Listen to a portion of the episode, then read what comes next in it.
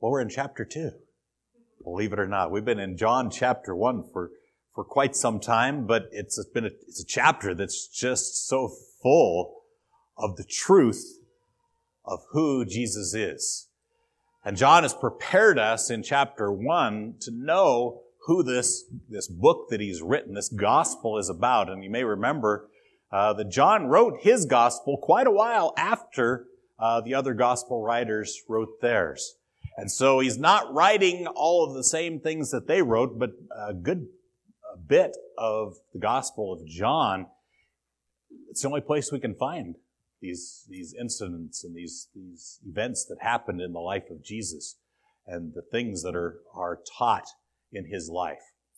And so he started us off not trying to figure out who this person Jesus is, but by, he just kind of dumped the whole load in a sense. Said, here's who he is. In the beginning was the Word, and the Word was with God, and the Word was God. And then he says, the Word became flesh and dwelt among us. He talked about how those who receive him have the right to be children of God and receive his salvation. And so he gives us right off the bat in that first chapter this is who you're looking at. This is not just any teacher.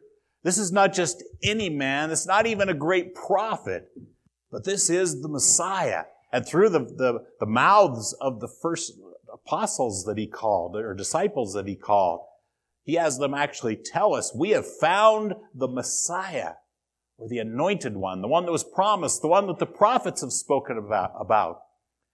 We have found the one who is the Son of God. In other words, he himself is deity. He is God but here in human flesh.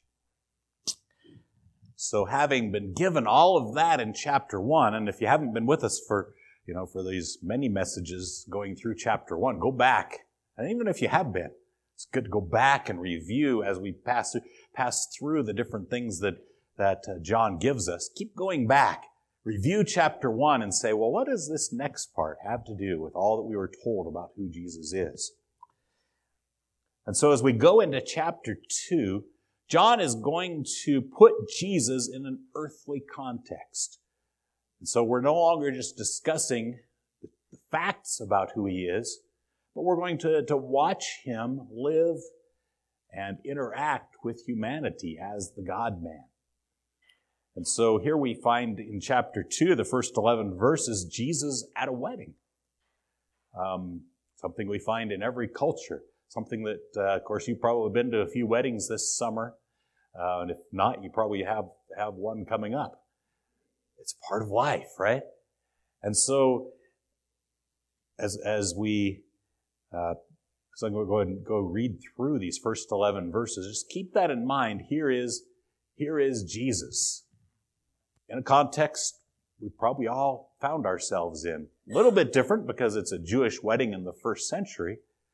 Uh, but here he is being one of us.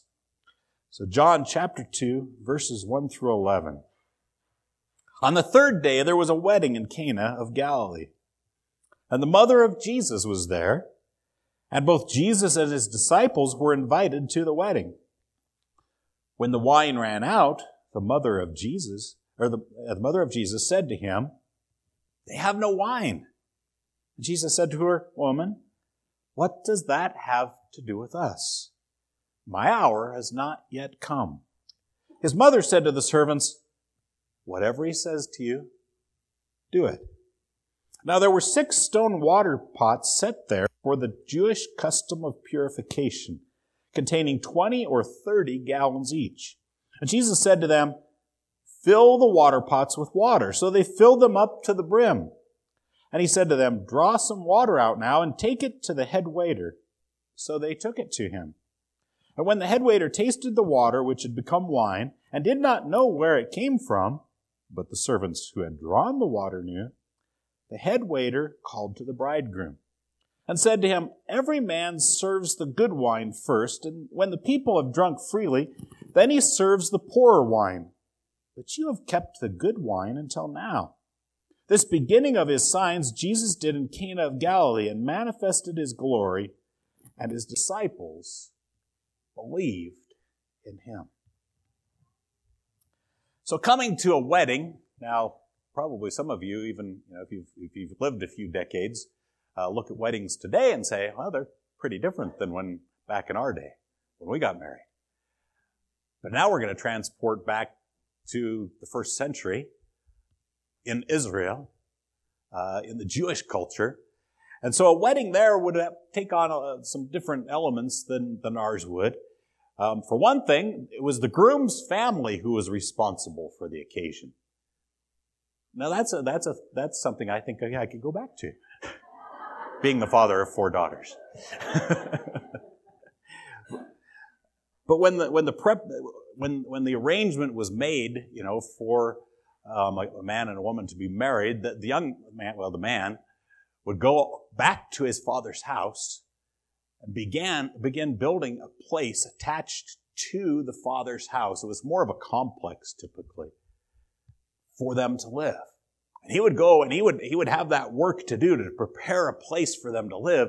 And he would have to keep working until his father said, okay, you've, you've finished, you've completed it.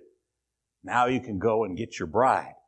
Bride had to be all ready, right? Because he could show up anytime that the father said things are ready. And so she'd have to be ready and waiting. I'm sure she had spies out watching the work, but, and, and the groom would come with his attendants and they would go and get the bride and everyone would come back to the place of the wedding, come back and celebrate at the father's house. And it was a, it was a huge deal. It was an important social and community event. This was no quiet little wedding off in the corner somewhere. A wedding feast in, in Israel in these days could last for several days, even up to a full week. And they, you had to provide food, you had to provide wine, you had to make your guests feel welcome. So this was a really a big deal and a major financial undertaking to do that, uh, because probably you have to have to invite a lot of people to something like that. Now, this wedding we're talking about here in, in this book uh, took place in Jesus' home area, uh, near his, his hometown of Nazareth. And if you go ahead and put the, the map up there, we'll get a little bit of idea how, how close that was. And we mentioned this because the last person that he that Jesus has talked to is from Cana, but uh, from this is from Cana. Here's Nazareth, where Jesus grew up, and worked as a carpenter and just about, it's about 10 miles north as the crow flies. Okay? And so, uh, a ways if you have to get there by walking or by riding a, an animal. Okay? But still within their general circle, I think, of, of social uh, interactions. Uh, if you think about it from here, it, 10, 10 miles, it almost gets you to Whitehall. It gets you to Harrison Lake. So not terribly far away. Um, and so they're really in, in the neighborhood. And what's important here is that uh, that Mary was invited. Apparently, Jesus' mother, Mary, was was known to the family well, and, and she seems to have a close personal connection uh, to this family uh, by the things that we see in this, this, particular section. She doesn't just show up as a guest and, and say, "Well, they're out of wine." This is this is ridiculous, you know. She actually wants to do something about it. She wants to spare them uh, the embarrassment. And we'll get to that, more about what that's about in a moment. Uh, but Jesus also and his disciples were invited. And so one of the things that this tells us, the fact that Jesus and his disciples were invited, is that we're at a point here where at least some people were aware that now Jesus was living and acting as a rabbi, not as a carpenter. So we have to assume, I would assume, and scripture doesn't point this out, but I think in my mind I'd always, always think about it, but his family understood that he'd made a switch. He had been in Nazareth, working, he's called the carpenter by the people of Nazareth and later, later on in his ministry. That's how they've known him. But now it's understood that he is a rabbi with disciples who are following him and learning from him Enough so that this family invites not only Jesus, but his disciples along with him. And so he's already begun that process. We've been introduced to five of those men in chapter 1. But notice that Jesus didn't just hold classes. He didn't just say, oh, well, if you want to follow me, show up between 10 and 12 on Monday, Wednesday, and Friday, you know, and evenings the rest of the days. No, they came and, and they were with him in all kinds of contexts. And in this case, they're with him at a wedding. Because there were things that they could learn by being with Jesus in that context, observing him, and I don't know, and pointing things out. Jesus had a way of pointing things out to them. Did you notice this? Have you seen this? The kingdom of heaven is like this. And as, as you go through the Gospels, you'll notice several places where Jesus uses a wedding or a wedding feast as an illustration of the kingdom of God or uh, as a picture of what's going to happen in the future. And so here's a, really a, a good example for us as well that as we are discipling others, we're helping them to know Jesus more and better. We should do that in all kinds of different contexts. We should take them along with us to the things that we do, or, or as we find them in those same contexts, take those opportunities in that discipleship to say, hey, what do you think about this? What do you think about what our culture thinks about this? What do you think about what God thinks about marriage in this case, or whatever place you happen to find yourself. That's the way Jesus discipled his men. When we get to verse 3, though, Jesus is, is approached by his mother with a problem. As I mentioned before, uh, it seems as though she was pretty close to this family and she's very concerned. And, and from our, our perspective, if you go to a wedding and things don't go too good, you might say, oh, that was, that's kind of silly. They forgot to have this or they didn't do that at the wedding. You know, they didn't, they ran out of cake. Um, and we laugh it off and we go on, right? Um, this is actually a, an issue of embarrassment, yes, but it was a culture of shame. And if you understand a culture of shame, it's, it's very, that's really what motivates shame and, and honor. And so if you, if you do things the right way, in the right place, the right time, you, you are honored. If you don't, you're ashamed, and that can really cost you socially. It's a, a huge motivator in that kind of a culture. And these, this family, by running out of wine, had put themselves in a terrible place in their society, with their neighbors, with their friends. In fact, there were potential legal liabilities for running out of wine. Because the guests would bring costly gifts to help this couple get on their way. And if the family didn't come through with the right kind of a, of a, a wedding feast, they could actually be sued by the guests. And so it wasn't just a matter of Mary saying, Oh, I'm, I'm so embarrassed for my friends or my relatives that are putting on this wedding. Uh, there were, there was some major cost that they would incur by having not planned well enough to have enough wine. We don't know why they ran out of wine. But clearly, Mary was involved in some important way in this wedding. And a lot of, you know, lot, you can read lots of commentaries and they'll guess about whose wedding it is. John didn't think we needed to know, so we're not going to go there this morning. The other thing about this, why, why did she come to Jesus with this? Well, one of the things that we might, you might notice in the Gospels is that Joseph, Mary's husband, wasn't, isn't mentioned in the Gospels after the trip that they make for the Passover when Jesus is 12 years old. If you remember, Jesus stayed, stayed back and they had to turn around and go back and find him. There's no mention of Joseph after that, at least as far as being, you know, him being and doing things. He's mentioned as being Jesus' father in, in certain cases. Um, but most, I'd say the vast majority of people believe that Joseph, sometime between that point and this point, had died. And so Jesus had become, as the firstborn son in the family, the one responsible for taking care of the family. Jesus had become the one who would have taken over the carpenter work. Jesus would have been the one who was the man of the family to, to take care of the bills and take care of the problems and, and deal with all those kinds of things.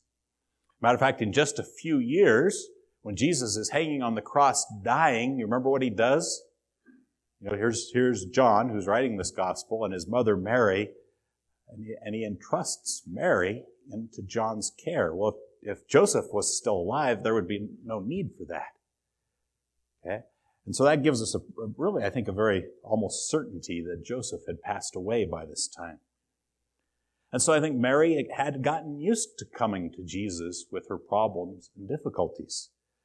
Um, and he, of course, he would have been, I mean, imagine having Jesus, you know, as your firstborn son taking care of you. He would have been a faithful provider. He would have provided good leadership for his family, uh, for his brothers, his sisters. So when there was a problem, it was just totally natural for her to go and say, Jesus, Look at what, look at this. Look at what's happening.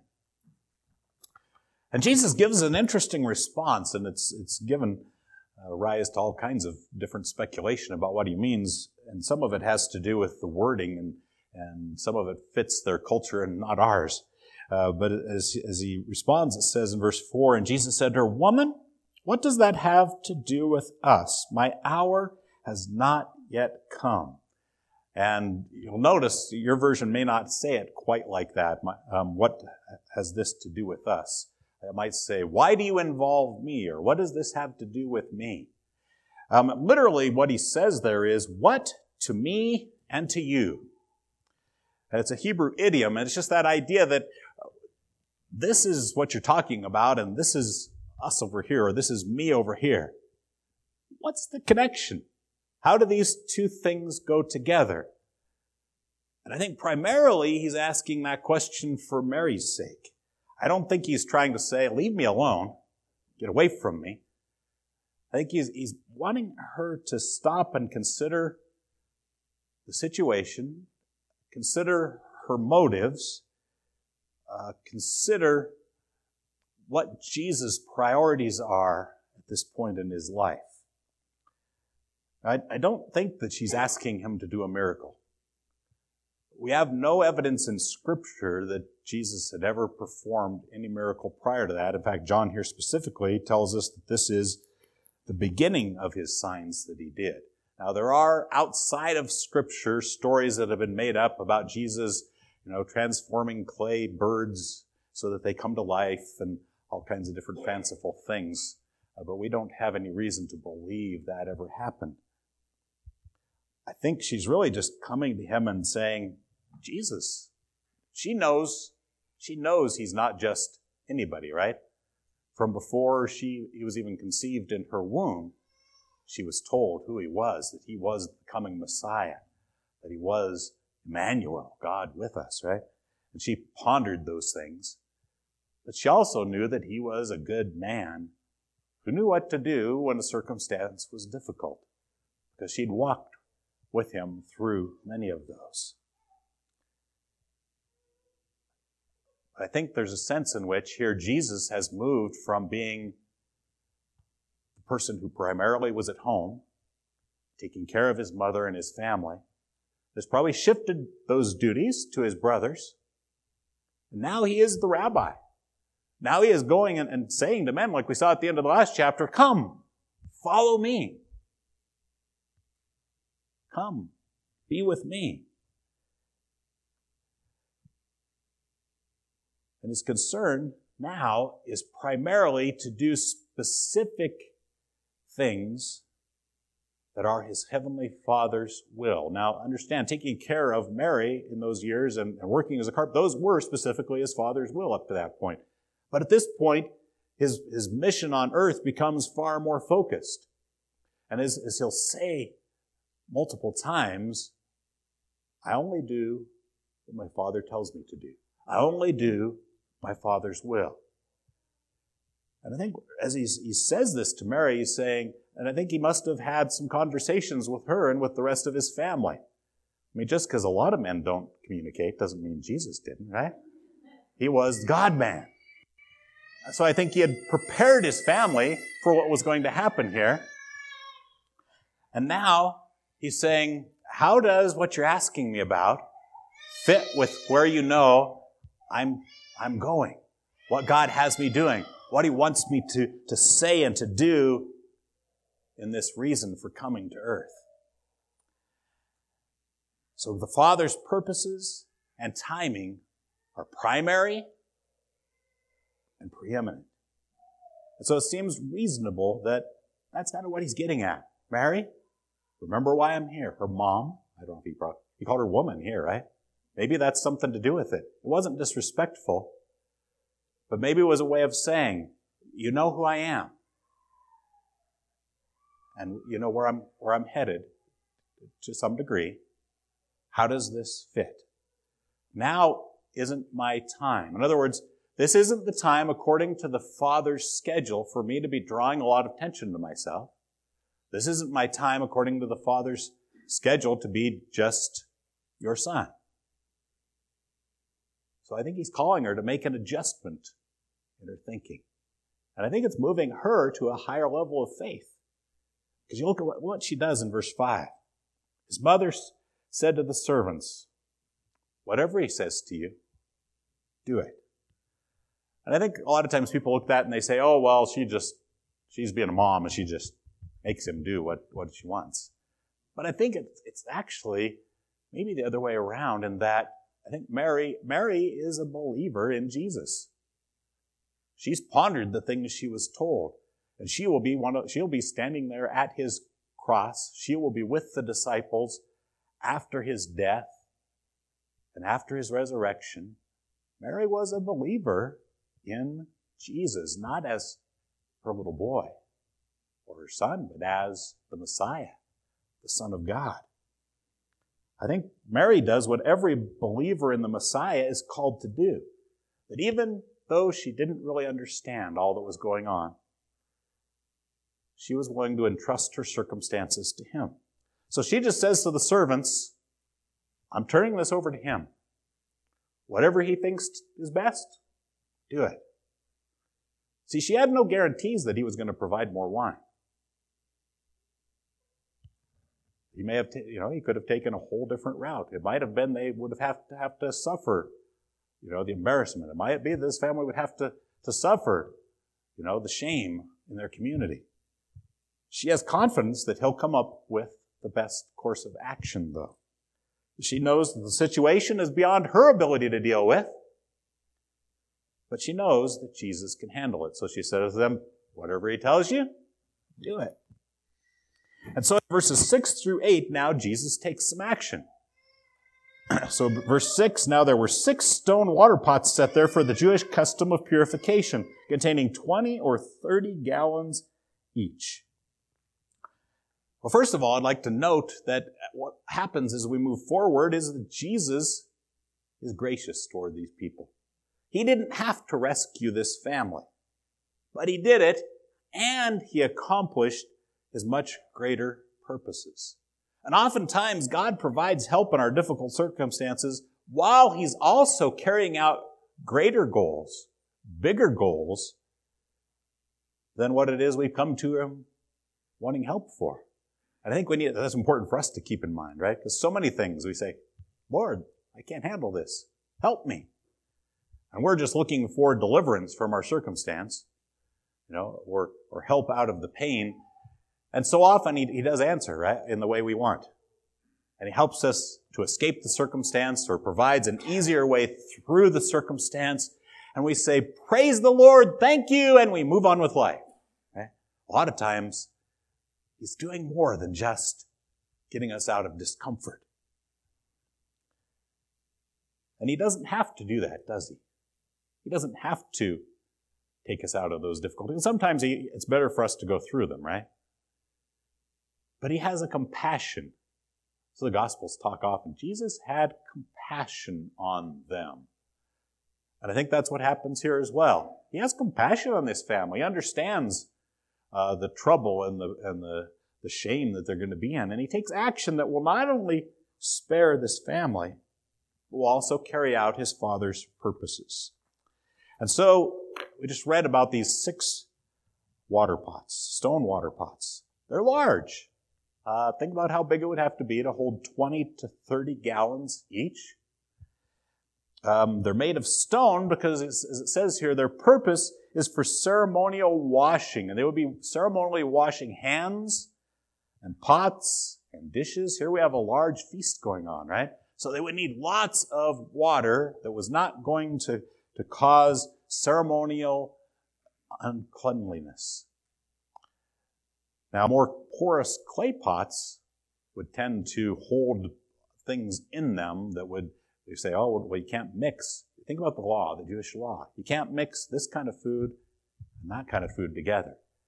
You can't have this kind of thing come in contact with your food. And so the Pharisees, who were some of the key religious leaders of the day, they had a whole, whole protocol for how you washed your hands before meals, how you washed your dishes so you made sure you didn't mix, you know, dairy with your goat meat because that might make you break the law that says you're not to boil a kid in his mother's milk. Okay? And so all these things, so you didn't possibly break the law. And so these stone jars were used for that because this is a big, a big event. I think probably they, they may have borrowed, unless they were very wealthy, borrowed some other stone jars so that as the people came in, they could go through the ceremonial hand washing. But then all of the dishes and the pots could all be washed properly. And so here they are, and they're so wrapped up in that because that's what they've been taught by the Pharisees, right? And a good host would, would have them. They would do that. Probably maybe at a lot of expense. Jesus is, is concerned, though, about this being wrapped up in all of, all of those traditions that aren't necessarily from God. Turn with me to, to Luke 11. This takes us farther into his ministry than we are currently in John, but it gives us a good example of what Jesus' thoughts are about this. Luke 11, verses 37 through 41. Here, speaking of Jesus, it says, Now when he had spoken, a Pharisee asked him to have lunch with him, and he went in and reclined at the table. When the Pharisee saw it, he was surprised that he did not first ceremonially wash before the meal. But the Lord said to him, Now you Pharisees clean the outside of the cup and the platter, but inside you are full of robbery and wickedness. You foolish ones, did not he who made the outside make the inside too? But give that which is within as charity, and then all things will be clean for you. So this wasn't a matter of hygiene. Like we wash our hands, right? We don't want to get sick. We don't want to.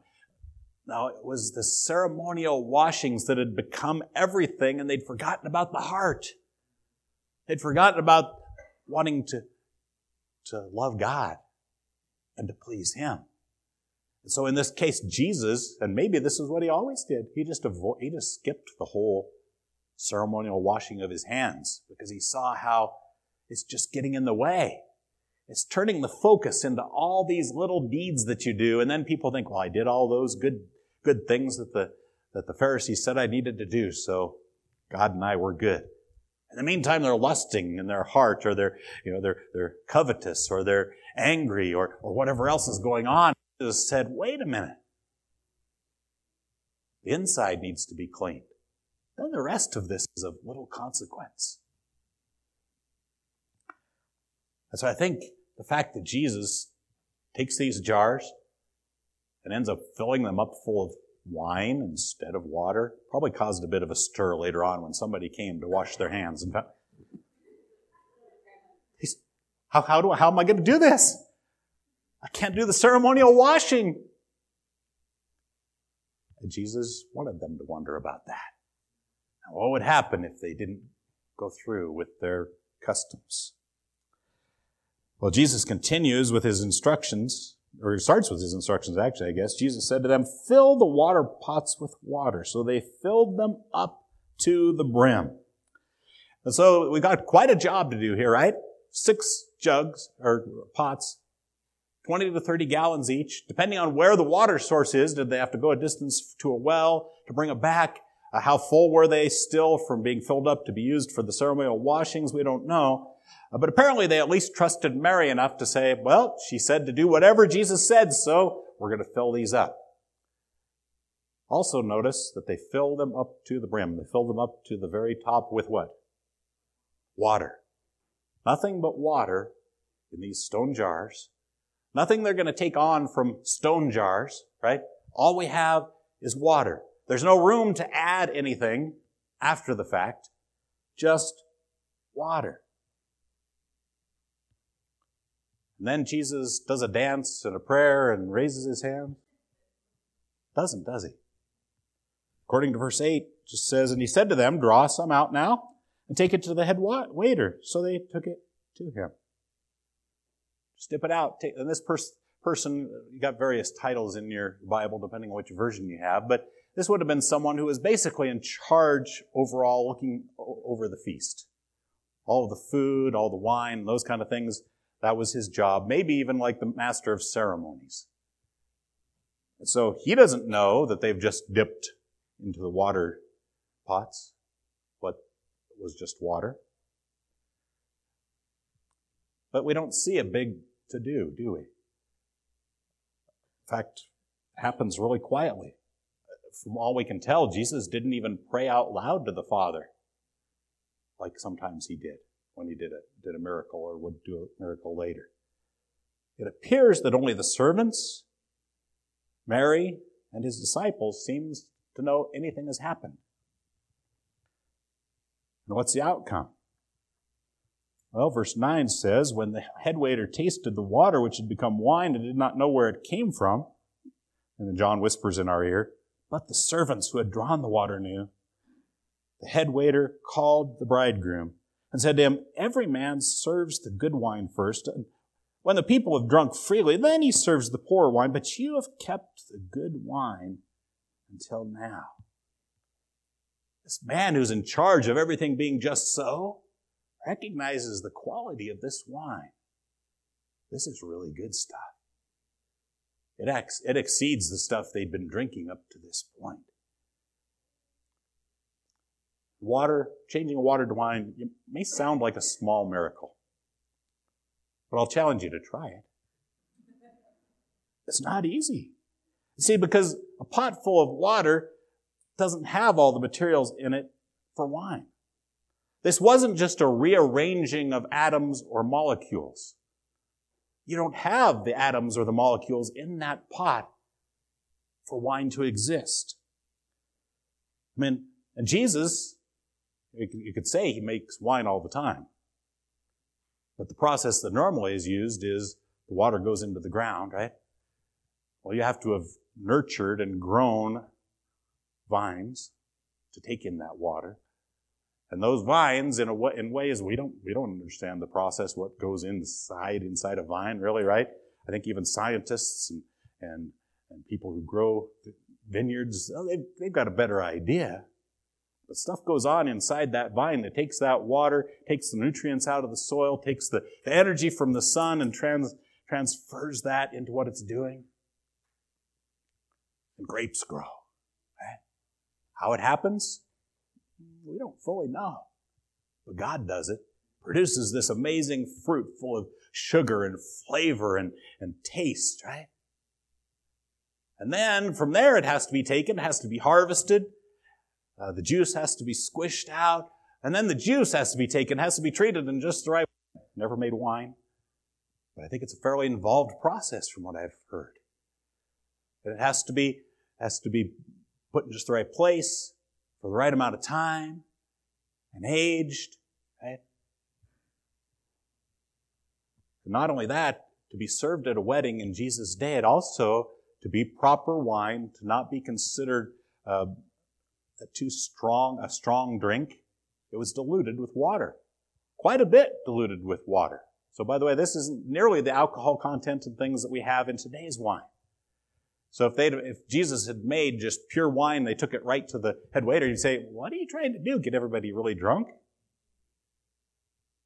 But when he drank it, he said, No, this, this is really good wine. It had the smell it needed to have. It had the taste it needed to have. It was also of, of the appropriate um, amount of water wine mixture, and yet all they'd put into the pot was water, right? Jesus does an act of creation here. He puts into that pot something that is only there because he chose for it to exist in that pot. He created the elements for not just any wine, but quality wine in those pots. And the outcome surprised the man in charge of the feast. And I think he surprised the bridegroom too, because he had no idea what was going on. That's the immediate result. But more importantly, verse 11 tells us why Jesus was, was doing this. It says, This beginning of his signs Jesus did in Cana of Galilee and manifested his glory, and his disciples believed in him. It's a very quiet but powerful miracle. Jesus did it to, to reveal to his disciples, I think especially, as it mentions them in the next phrase, who he is, what his actual nature is. And he limited those who really observed what was going on here. But they were given a demonstration of his true character and power as the creator here. I mean, the ease with which this creation happened shows who he truly is. And he made excellent wine, and he made a huge amount of wine, between 120 and 180 gallons, right? He doesn't go small. And so they would have had enough for the whole feast. Maybe they had quite a bit left over. This could have ended up being a, a huge financial gift to the couple who's being married. So not only are they going from out of wine, but now they're to very likely surplus wine of the best kind. And he leaves no room for the, those who knew what was going on to think it was a trick. Right? He put all the parameters in place. The only conclusion they could come to was Jesus created wine in that pot. And the result with his disciples, it says they believed in him. They'd already made some pretty amazing declarations, hadn't they? We saw at the end of chapter 1. They talked about who he was, and the things they said were, were correct. And they believed them. They've said, He is the Messiah. He is the Son of God. He is the King of Israel. He is the one that the prophets spoke about. They'd come to the right conclusions. Jesus now helps them to take the belief and acknowledgement of the truth that they already have and take it to a deeper level. It's no longer just, I know these things to be facts, but I've seen in Jesus something that's different than every other man. I've seen him do something that somebody who's just a man could never do. I've seen God creating. Whether they could put it into those words or not, I don't know. But I think within them they're saying, this is something beyond my experience. And these men, along with others that are called to follow him, will be growing in their faith all along the way. And he helps them and the others with specific works that are designed for the purposes that fits, fit his Father's will. And that's true for us too, isn't it? We come to Jesus and, and hopefully you have. You've already said, I believe in you, Jesus. I, I ask for the forgiveness of my sins. I ask for the gift of eternal life. And you say, You are the Savior. But if you've walked with Jesus very long, you know that He brings things into your life so that you can experience Him in new ways and fuller ways and deeper ways and know His character and know His plans. That's what He's doing here. And that's what He wants to do in all of our lives, is to keep us growing deeper and deeper in faith and knowing Him. Matter of fact, if as we close, you turn to the very end of the gospel, John chapter 20. It's good to go to the beginning of John a lot. It's good to come back to these, these verses toward the end of John as well. John chapter 20, verses 30 and 31. As John is, is wrapping up his gospel, he tells us why he wrote it. He said, There are many other signs. John will uh, use about seven key signs to help us understand Jesus. he says, Therefore, many other signs Jesus also performed in the presence of the disciples, which are not written about in this book. But these have been written so that you may believe that Jesus is the Christ, the Son of God. So here, here's beginning objective. You hear these signs, these miraculous things that he did, and you would believe in him. You would put your faith in him as the promised Messiah, the anointed one, as God. Here he says the Son of God, which makes him equal with God. So he wants you to come to that point of faith. But then he says, and that believing, and he switches the, the tense here to a present tense. And that entering into a state of ongoing belief. You may have, again, the present tense verb, you may keep on having life in his name. So we hear these miracles, we say, wow, look what Jesus did. Don't let it just be, that's cool. Let it be, this is about me entering more fully and deeply into this relationship with this man who has all of this power, wisdom, knowledge, and love and compassion for me, for all human beings. It's not a sideshow. It's not an exhibition. It's Jesus reaching out to us and saying, I want you to know me, and I want you to share in the life that I've come to give. So take, take this, this situation. Let it soak in. Meditate on it through the week. To that end, that you would know Him better and believe in Him more completely, more fully. Share it with others so that they too can do that. Let's pray.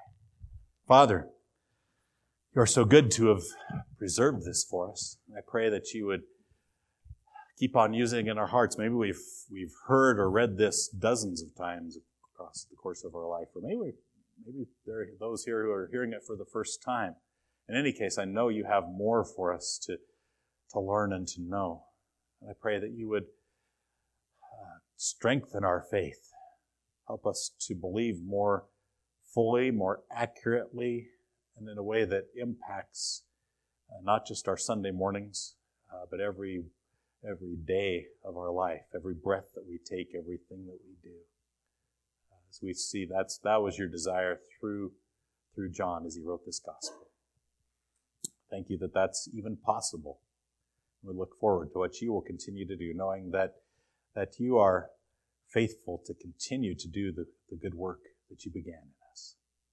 We praise you in Jesus' name.